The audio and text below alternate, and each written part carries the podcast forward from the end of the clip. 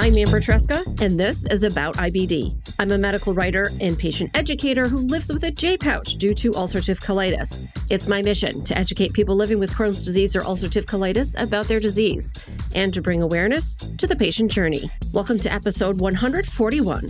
Look, there's never a good time to receive a diagnosis of IBD, but being diagnosed when you are an active member of the U.S. military brings some specific challenges. For some, it may lead to being separated from service. Now, that could be for a lot of different reasons, including the need for treatments that are infusions or injections. However, there seems to be a sea change taking place in recent years. One factor is that there are now more options for treatment that are oral medications. Plus, the understanding of IBD is increasing, and with more effective treatment options, some people may find that their disease is better controlled overall. My guest is Dr. Anish Patel. Dr. Patel is the medical director of the Inflammatory Bowel Disease Center at Brooke Army Medical Center. He is also the only formally trained IBD specialist within the Department of Defense. He explains the challenges of managing IBD during active military service, how he helps people stay in the military once they're diagnosed, and he offers some tips that anyone living with IBD or chronic illness needs to hear. Dr. Patel, thank you so much for coming on about IBD. Oh, thanks again, Amber, for having me. I really appreciate it. Oh, it is my pleasure. Absolutely. So, I wonder if you would start by introducing yourself. Sure. Uh, my name is Dr. Anish Patel. I'm actually an active duty uh, lieutenant colonel in the U.S. Army.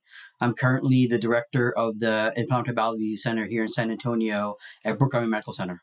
Um, and I have the opportunity, I'm the only IBD trained person in the U.S. military. Um, I got trained in Mount Sinai um, around 2015 to 16 when I got trained in it. And Dr. Patel, that was actually my first question for you. I I read that you? that you you did you uh, you lapped me there. Um, that that you are the only formally trained IBD specialist within the Department of Defense, which I found absolutely wild. Um, so I wonder if you would start by telling us why did you decide to make this your focus? Yeah, you know it's funny. Um, my fellows always ask me this question too. Um, um, every time they see IBD patients or in clinic, the first question they ask is, "Why did you do this?" Um, and it, it, not to be offensive to any IBD patient, um, it is a difficult field. I mean, pa- patients are complicated; they're really sick. Um, I think it was a niche need. It, you know, when, when I when I graduated fellowship in 2013, I actually wanted to be a liver specialist. I actually mm. wanted to be a hepatologist. Um, I was, you know, geared towards that, ready to go. Um, right, the day before, um, so the military does like a matching system. Right, the day before I pull my, I pull my my um, application. I said, you know what? I don't know if I want to do liver for the rest of my life. Mm. Um, so then, I, you know, I spent like a year up at, you know, uh, Fort Cavazos, which is now known as Fort, or previously known as Fort Hood. Um, and I saw a lot of IBD patients. I mean, to the point where they're getting mismanaged. I mean, civilian network, wow. wherever they're at, were getting really mismanaged. I'm like, you know what? this is something, especially active duty soldiers. I mean, people that you know, I put the uniform on for de- uh, for a reason to help these people, mm-hmm. and they're coming in like miserable, sick, and I was like, I, you know, I like, I, I started liking it. You know, once I started helping them, getting them on therapies, so I getting better. So I was like, you know, I can maybe make this like hopefully a career for myself. Mm-hmm. Um, you know, my own personal stuff. I mean, I went through some medical issues, and and I, I haven't been able to scope because of my medical issues. So I was mm-hmm. like, well, if I can't scope, what am I going to do? I mean, you know, the livelihood of most GI doctors is scoping. So then, so then, you know, this became the passion. The IBD became the passion because I, you know, my medical disease doesn't affect my brain. Mm-hmm. So if I can still think and help people, then I'm going to do it. So that's kind of how I fell into IBD. You know, you know, there, there were mentors too. I mean, I, you know, I had the opportunity with Crohn's and colitis to go to a one month fellowship at, um, um, in San Francisco with doc, Dr. Mahadevan and her husband. And mm-hmm. that really kind of like solidified, you know, my interest in it. Um, and obviously, you know, then going to Mount Sinai, just, I mean, some of the big name figures that you know at Sinai, from Colombel to Dubinsky to to Kornbluth. I mean, these are juggernauts in the field um, that I got the chance to like sit down to next to, get to know them as as as not just superhumans but humans. Got to know them as people, um, um, and really got to be very humbled. Um, and really it did solidify. I mean, after the fellowship, it really solidified. This is what I want to do. This is my passion, my interest, and I think the nice thing was in the military, there was nobody who did it. Yeah. No, nobody, nobody, you know, was selected ever in any, any time in, in, military history in gastroenterology that anybody wanted to go do an IBD fellowship. Um, so for me, it was one probably more of a livelihood thing. Is like you know, it, it's one of the things like I will always have a job. Number one. Number two is going to be it was a nice niche practice. I mean, because you know, for me, like I'm the only person doing this in the military. You know, dead set fourth year trained in this one. Um, so you know, it allowed it allowed me to have my agenda, um, which is very small, but it's more to push military medicine to the brink um, and get people taken care of with it. Mm-hmm. It's more still, long-winded if I wanted. no, it's it's really interesting, you know, because it's yeah. it's it takes into consideration your own personal interests, but then also the people you met along the way, and then also just other things that just set you on this path, which I'm grateful for because there's clearly a there's clearly a need. I can't believe I still can't yeah. believe that you're the only one. yeah, yeah. I mean, I mean, it's it's like a it's like a, a, blessing and a curse at the same time. Yeah. Uh, is that, you know, I had mentors that pushed me to do it. And, you know, mm-hmm. you really kind of fought and, you know, got the paperwork through and they've allowed me to go do it. But, you know, the curse is I am the only one mm-hmm. fourth year trained. Um, I've been very lucky because I had to train fellows every single day. And I've had fellow, I had, you know, one of my good colleagues, Dr. David Delaney, is with me now. I mean, he, he stayed on his staff. And so he is like the next, you know, you know, he really kind of taken on IBD with me. And then I also have fellows that have graduated uh, other sites that are interested in IBD. So, you know, for me, it, it you know, it, it is a bit of a curse, but it's also um, something we build on. I, mm-hmm. I, think mm-hmm. that's what it is. I mean, even though I'm the only person, but I can build on that and hopefully get more people interested in it, but also mm, highlight the fact that the military does have these issues. They do have people that have this disease. Um, it's a little bit of a different way we manage them um, um, when it comes to typical civilian people. And I think that's where that's where um, the the blessing of doing that fourth year does help with that one. Mm-hmm. You know, you led right into my next question, which is what is the difference in what you do versus what uh, is done in the civilian space for IBD? Yeah, yeah, yeah. I mean, so, and that's a great question. So, so one of the big things we do. So, for example, if you're in the civilian sector and you got diagnosed today, you know, you're obviously going to take into consideration your jobs and what you do, obviously. Okay. Um, but it may not affect your livelihood. Like if you're a CEO for a corporation, you can still go on an infusion or an injectable and be fine. In the military, you can't. Mm-hmm. So if you're if you're a pilot, for example, I can't put you on injectable therapy because mm. they can't fly in the plane with injectables. They can't refrigerate that one. You know, my army folks who get deployed, if they're sleeping in tents outside, you know, they can't. There's no. It's not like you get like a nice little like Maytag refrigerator, um, um you, you, you know, deployed with. Uh, so you can't keep it in the fridge. Mm-hmm. So so it becomes a really big logistical thing too. And this is where the orals, you know, help us a lot. So you know, for me, I have to take into consideration not. Now, obviously, what they want too. I mean, obviously, you know, if, if you know their considerations on treatment management, but also I have to be aware of what the military wants too remember, you, you know, this is a volunteer service. Mm-hmm. Um, so many of these folks, you know, come in, these guys and girls come in and they, this is their livelihood. This is, they want to make a career of it. And then they get diagnosed with something debilitating like IBD. You know, no one asked them to get it. You know, you know, you know. The, the, we, we always have this joke in the army is that if the army wanted you to have something, they'll just they'll just they'll just give it to you. Okay, they they you know they will they'll supply it for you. Mm-hmm. Um, no one wants to get supplied IBD. So I think that's where um, the big difference is. Like I I need to take their career into consideration, but also military. I mean, I need to make sure they can deploy. I can make sure they can do their job, right. what they're doing. Because if we lose some people, what happens? Your the nation can't get protected very well. I mean, so so there's a lot of you know you know interplay with with my, not just medical management, their job, but also career limitations and all kind of stuff that goes on that I, I conversation with my, my, my buddies at the IBD centers too. It's like, you know, you know, every single time it's like, what, how are you different than anybody else and what we do? And I, and I, I give them the same thing I just kind of told you. They're like, oh, oh yeah. Yeah. We didn't think about that. They go, yeah, that's right. Mm-hmm, that's mm-hmm. my job to think about that. Yeah. Yeah. So there's a little bit different spin on how we manage them with it. Yeah, a hundred percent, and it makes um yeah. it makes perfect sense. But also, though, it goes beyond injectables because people with IBD need more care than just, mm-hmm. you know, prescribing them a drug.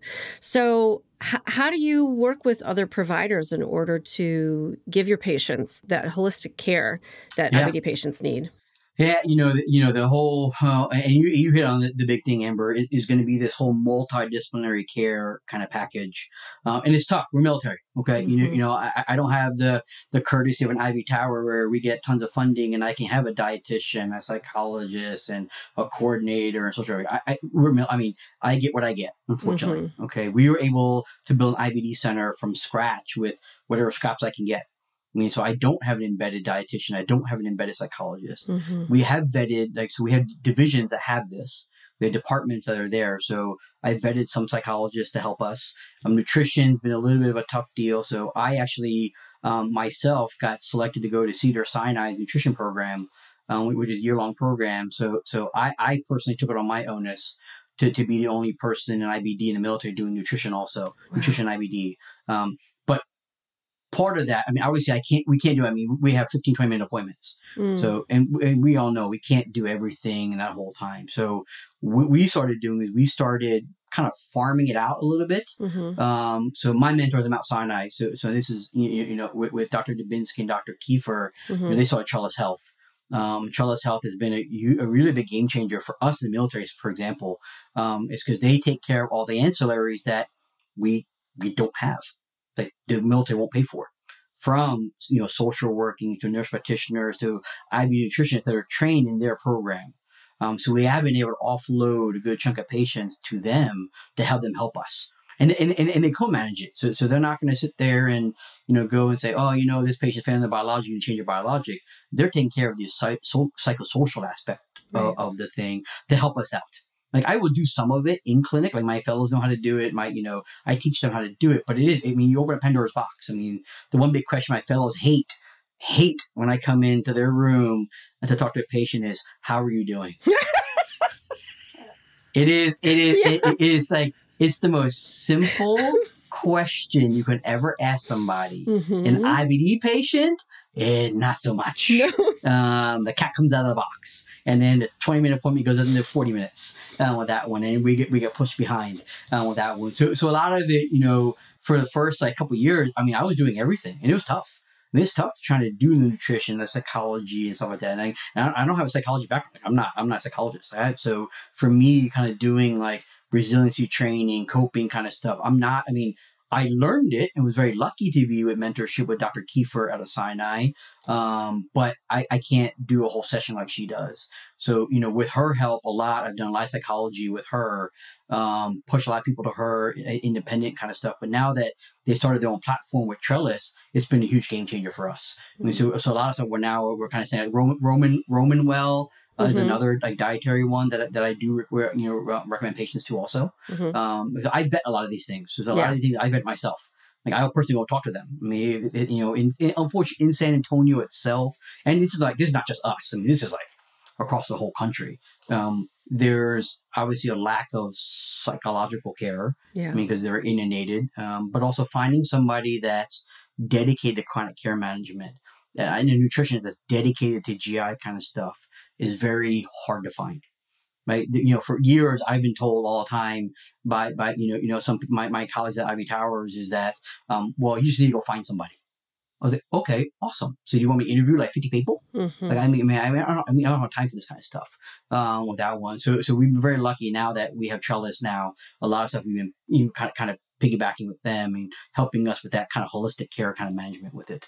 Uh, with it. But I, I, also, again, my military ones are very dedicated folks. I mean, so a lot of them are doing, you know, we, we are very lucky at the military base. Um, we actually have a wellness center. So a lot of them are doing like yoga. We can send them out to like um, chiropractic kind of stuff. We can send them out to like acupuncture. So I will add, you know, more complementary kind of stuff along with it too, um, to kind of kind of piggyback with it too. Mm-hmm. Yeah, I'm glad you've found those resources because you certainly yeah. don't need anything else to do in your life. It sounds like no, no, I'm, I'm never busy at all, ever, ever, ever, ever. There's no such thing.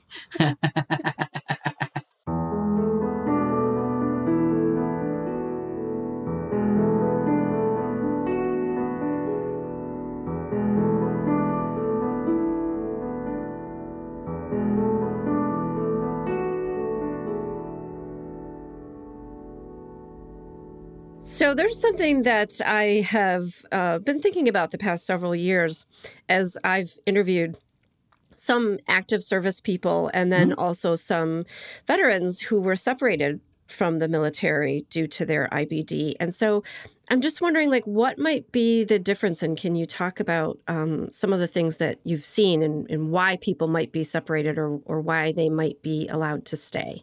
Yeah.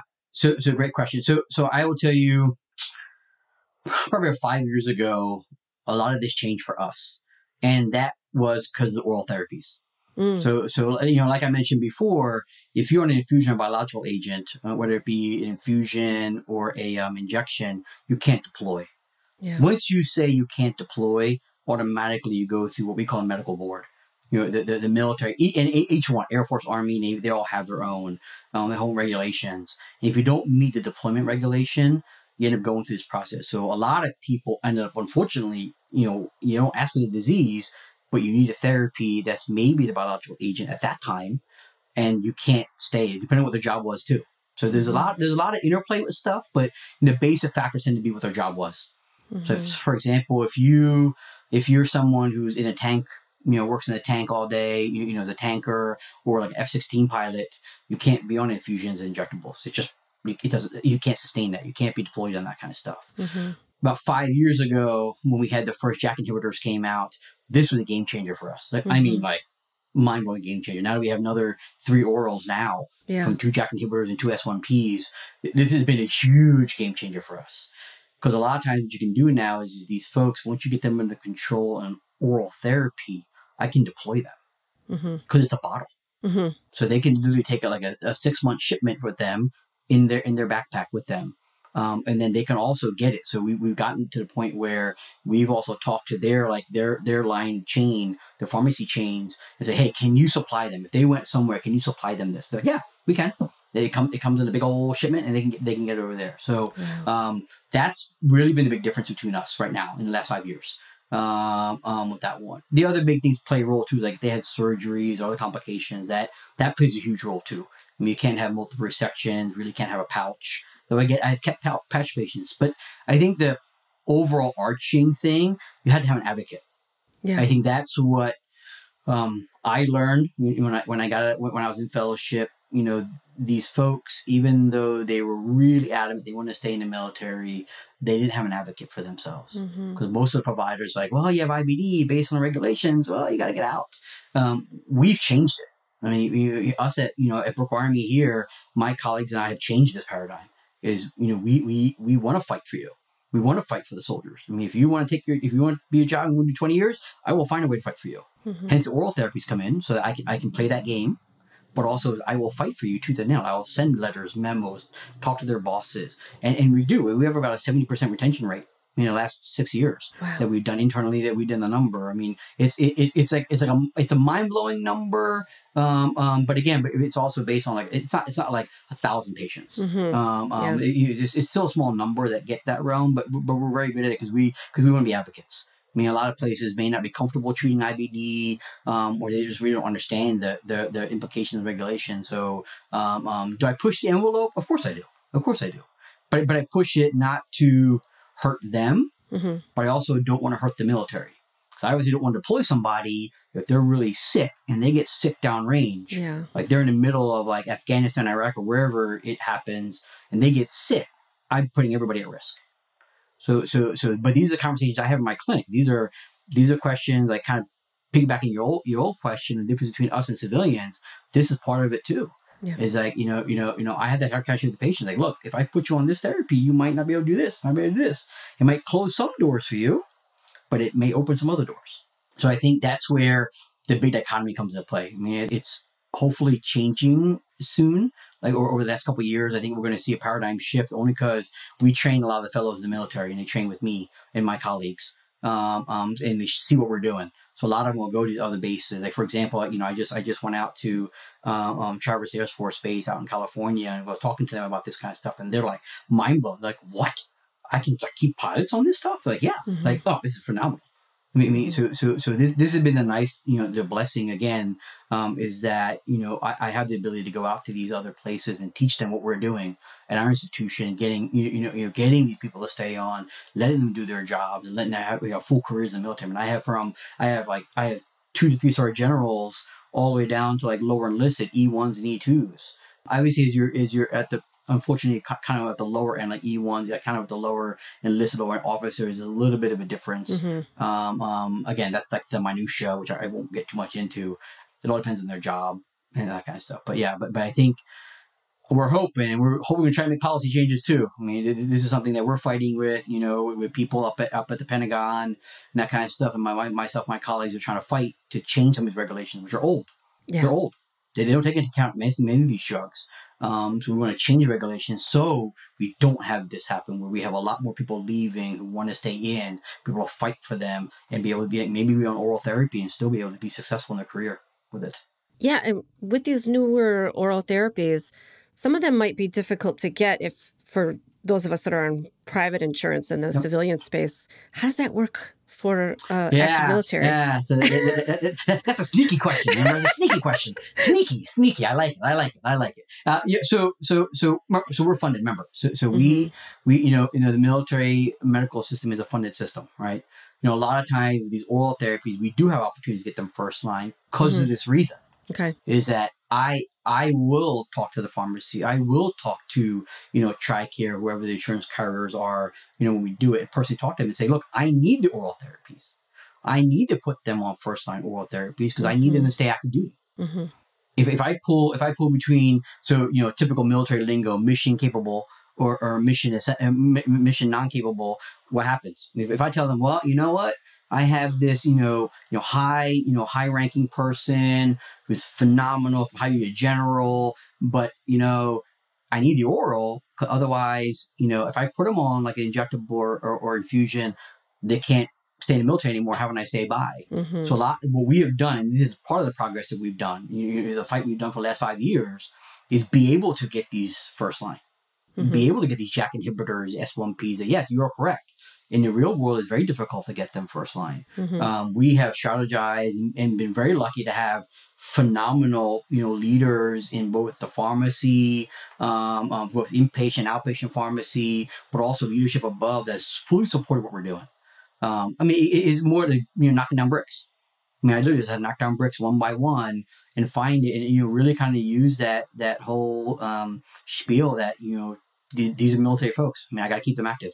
And the one thing to do is orals. And we literally, I, we haven't had knock on, I have a wood desk here, knock on wood. I haven't had any issues so far with that one.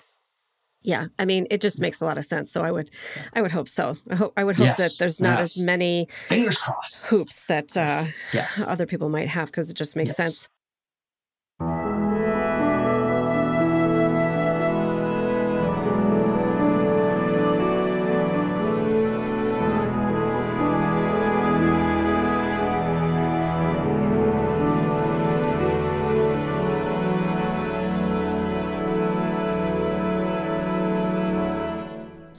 I have talked to a few different veterans who transitioned. Okay. And, and this was mm-hmm. usually because they were diagnosed with IBD mm-hmm. and then they were separated from service and then they had to transfer and, you know, learn how to manage the condition. Yep.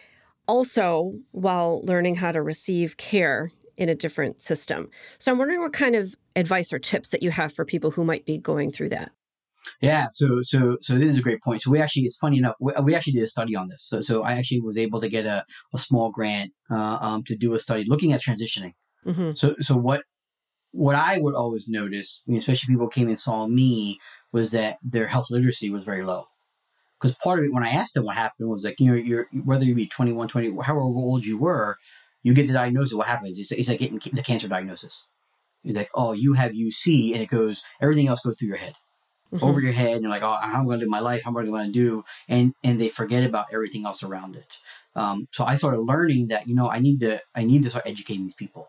I need to start educating these soldiers, especially them when we're transitioning out. So the study I did was looking at um, the military has its own transition process. It's a standard way they do every single person, every single military sector does this. It's a one week long process. It's not very medically oriented. I mean, there's some VA kind of stuff, but it doesn't go through your diagnosis. So I split patients into doing that regular stuff and then doing that plus me. You know, we have surveys like see what kind of what areas of their um, of their medical health literacy and that kind of stuff they were lacking, and we do edu- extra education on that one. So we noticed kind of like we saw obviously a, a big spread. We saw people who were more health literate, who had more resiliency, or coping skills that they got out of the military, as opposed to ones who did not have the same training. Mm-hmm. Um, and then we will follow them three or six months after they got in the military and you know m- many of them flared unfortunately because of some VA issues. But even though the ones I give teachings to, they still maintain resilience and coping. They're able to manage their care without having to be like, you know, you know, having the detrimental consequences of it. So what we started doing, we actually have a transition clinic. So we actually part of our part of our IBD clinic, those who we know are transitioning, mm-hmm. we typically will see them, you know, we know six months out they're going to be transitioning. Yeah. We may not know the exact date, mm-hmm. but within that time frame, I start I start the conversation. Okay, hey, mm-hmm what is your plan? What are you going to be doing? Do you even know where you're going to be going? Where are you going to be living? What VA's near you? I start that conversation. Mm-hmm. About three months before they're getting out, I really solidify it. Okay, okay, what state you going to? You know, who you living with? What's your job going to be? Where are you going to get the insurance at? Where are you going to get all that kind of stuff at? And then, you know, a month before they get out, we do the same thing. I, I and that one, I really want solidified answers. Uh, mm-hmm. that one. Mm-hmm. Um, a lot of times, once they once they get their DD two fourteen, which is the paperwork to say that they're out of the military, um, we still have to have contact with us. Um, so many of them will have like my, my email address. Um, very select few have my cell phone number. Um, um, um so it, whether they're transitioning, if they're having issues, they can email us directly and have contact with us still, and I can give them some more advice.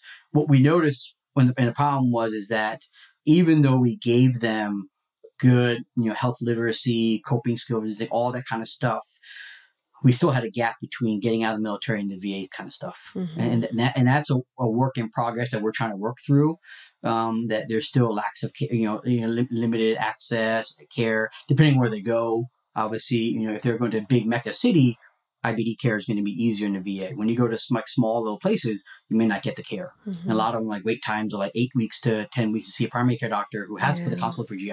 Mm-hmm. So it's not like you can go straight to GI when you get out of the military. You have to go straight first primary care, then GI. And we're not they have GI there or not. And so there's a lot of delays that happen in the back end after they get out of the military um, with that one. And a lot of that stuff is, you know, for me, what we're trying to do now is trying to approach that earlier. Mm-hmm.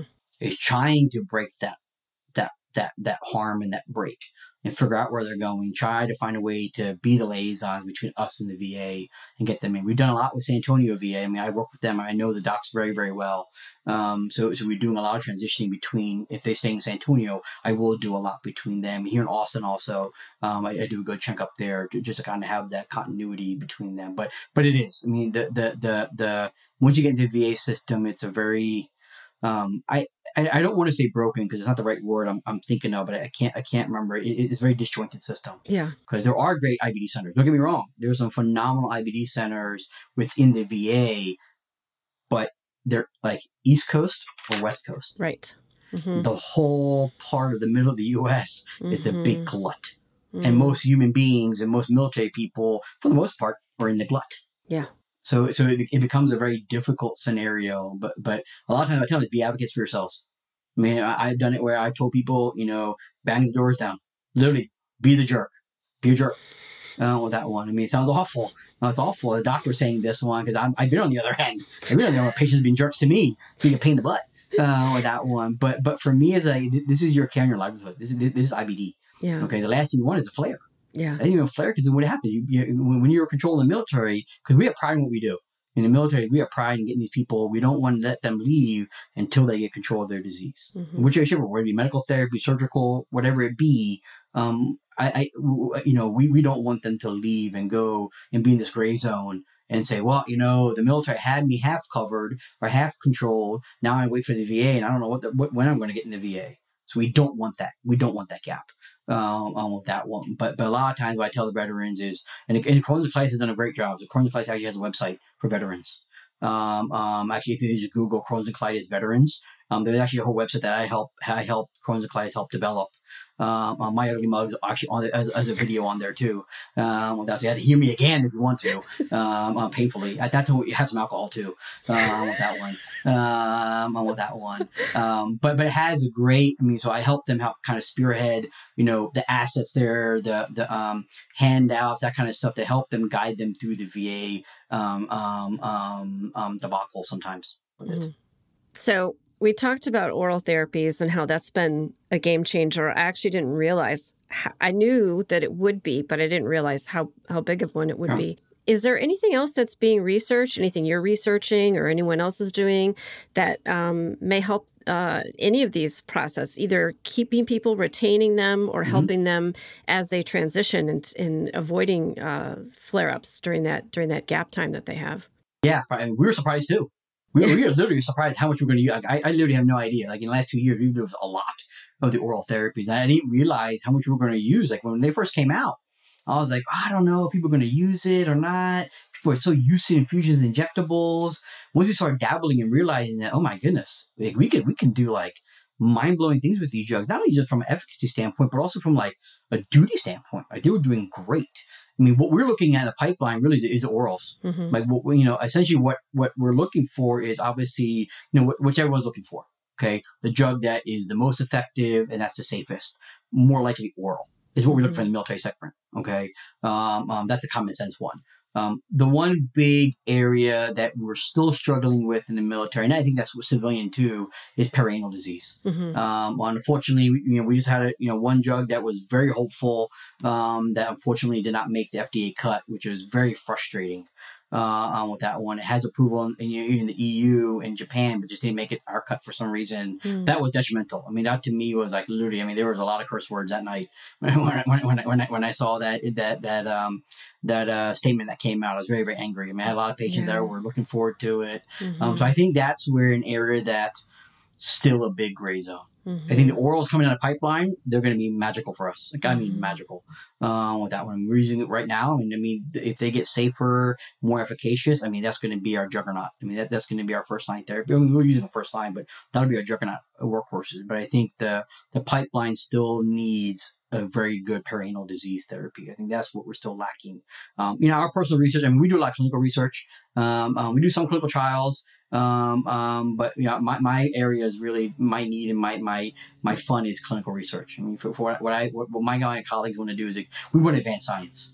Yeah. This is our whole goal. I mean, so, so a lot, I, you know, I work with a consortium with a bunch of IBD centers, like my own colleagues, you know, you know, around, around the same level as me, around all IBD, uh, IBD centers around the whole country.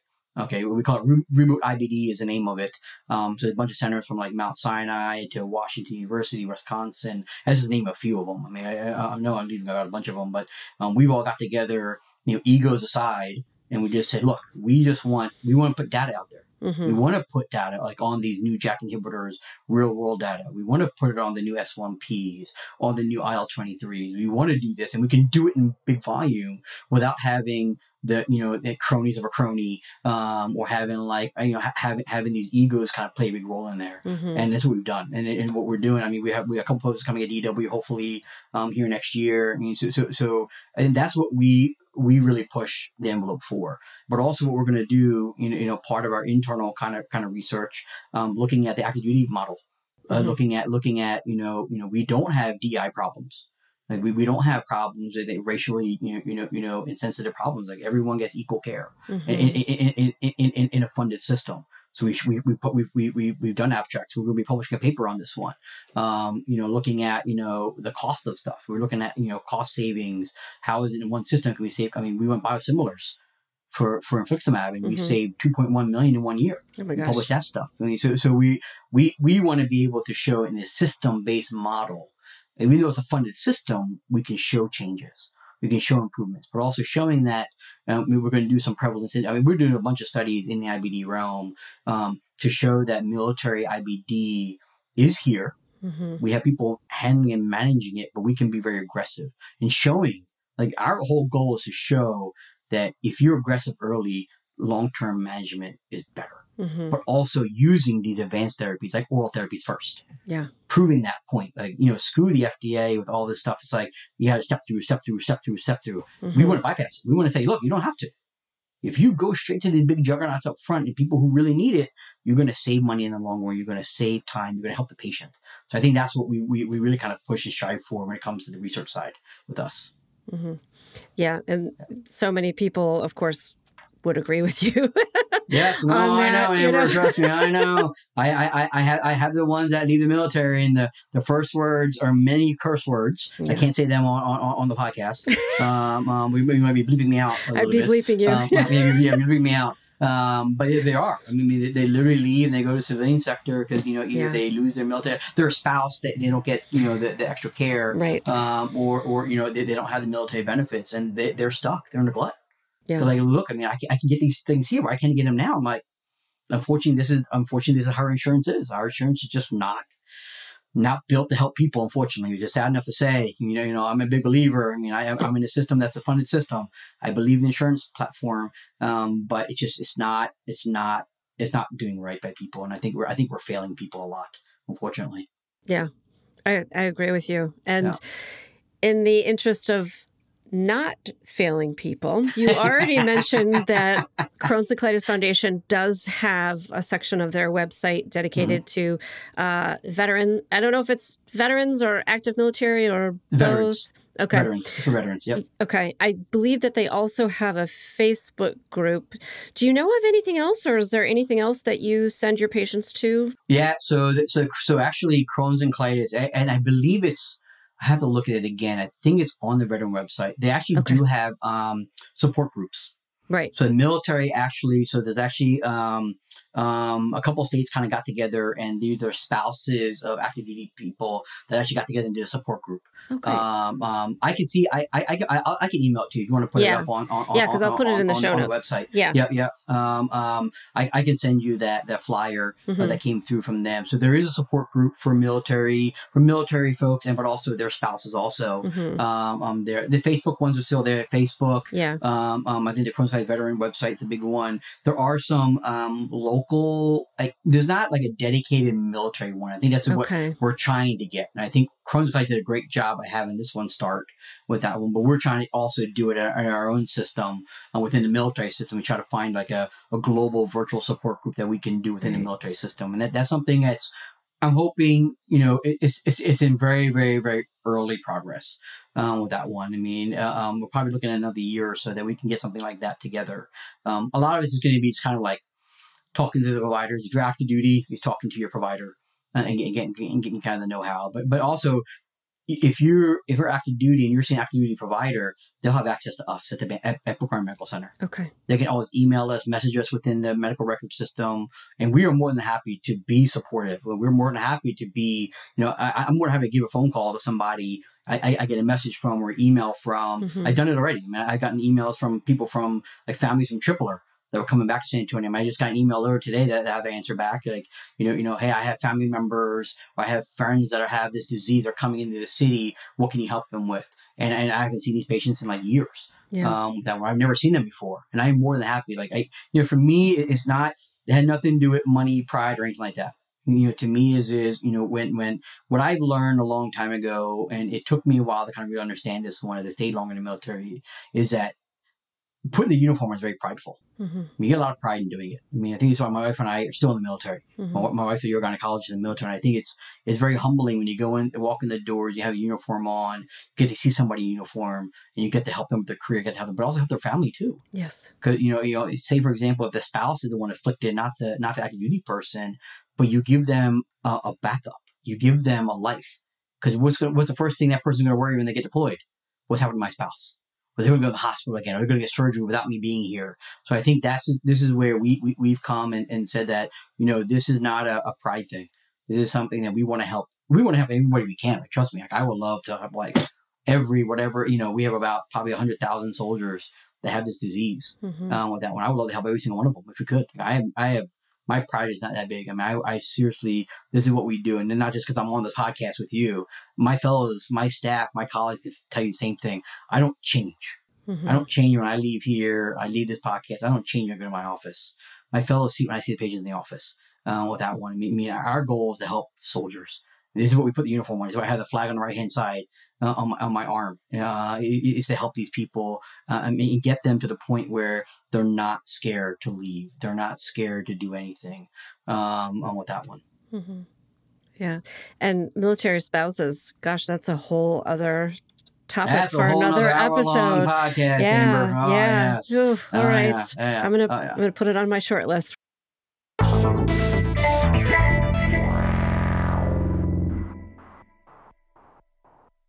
You've talked about so many things and opened my eyes, and of course the listeners as well as they're hearing this. Do you have any general advice, any any last tips that you have for anybody who's active military or uh, veteran who's living with IBD? Yeah, and I, I always do these like a two prong thing. Okay, one's gonna be have hope. Okay, don't lose the hope. Mm-hmm. Even if doors close on you in certain ways, don't lose the hope because always be people are gonna help you. Okay, So don't ever lose hope. The second thing is be your advocate. Like I mentioned before, be an advocate. If you have the hope, you're an advocate for yourself, things will get better. And this is what every single person that leaves the military, this is the last line I leave them with. Exactly what I just told you, I leave them with every single one of them. Is have hope and be an advocate. Those are two big things I think I believe in. I still heart to myself. I do it myself. I'm a big believer in it uh, with that one, but I also want them to believe in it too.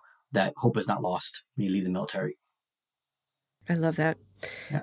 Dr. Patel, you're a busy person. You've taken a lot on. um, but I'm wondering, uh, what do you do for fun in the five Oh minutes a week you have in your spare Oh time? Oh my gosh, Amber. So, so I'm a big sports guy. Uh, um, um, um, you asked me before what my favorite color was. So Yeah. big football, baseball, basketball. Um, my wife and I go to Spurs games a lot here in San Antonio. Um, I mean, I have a six and four year old, so they take a lot of my time. Uh, with that one, so so you know, hanging out with them, you know, I'm I'm simple. Like I'm about tell you, like I'm like a hermit. When I get home, I just want to I just want to sit around, you know, have a little thing of whiskey and watch my Netflix. I'm, I'm a happy camper, like very simple and easy. Um, I'm a big sports guy. I mean, for me, Yeah. sports is like kind of like my my my saving grace. Now the Giants stink this year, so I can't. They're frustrating, so they don't help me a lot Yeah. um, on that one. But I do. I mean, for me, it's the family. The way I can do what I do now, and the way you know, give me the ability to be an advocate and have this access and be able to do things like this with you, Mhm. um, is my family. I mean, I Mhm. mean, I mean, I mean, everyone always says it takes a village, and, and I, I believe in it. And I mean, I have my kids are amazing little kids. My wife is probably the biggest saint in the world. I mean, I think she's an amazing soldier, but she's a, a doctor, a Mm. phenomenal mother, my best friend, my soulmate. I mean, it, she, she's the one that probably brings all together. I, I my, my parents, my in-laws, my brother, like all, all, all these ones um, have really kind of built and helped me build this platform that we have. And I think this is where I show. I mean, my family comes in my office. I mean, my my my, my whole clinic knows my my children. Mhm. I mean, they come every single Halloween, every single Thanksgiving, every single Christmas, um, and Easter. They hang out candy to everybody. Like we Mhm. give them candy. They hang out candy to everyone in the house, random people, and they love it. I mean, it's, but I want them. I want them to know that um, I do have a human side, um, and it is my family. My family is probably the number one thing that drives me and drive me to do this kind of stuff and have the passion I do is them with it. Mhm. Well, when I reached out to you, you said yes to me right away, and uh, which was amazing. And so I I, it. I understand uh, now how you are probably a lot of people's first go to when they are when they have a problem because uh, you're you're a yes man. You're going to say Yes. you're going to say yes, and you're going to help Yeah. people. Yeah. Yep. Yep. So, well, you know, on behalf of everyone who lives with IBD, because what you do is not only helping the patients in front of you, it's also helping all of the rest of us, especially with the research. So, thank you so much for doing all of that and for helping your individual patients who are active military. Um, I, I don't think they could ask for a better advocate. And thanks for talking with me today. Well, thanks for having me, Amber. I really appreciate it. This is a great opportunity. Love it. Love to do it again in the future. Oh, well, I'm going to hold you to that. So, I'm in.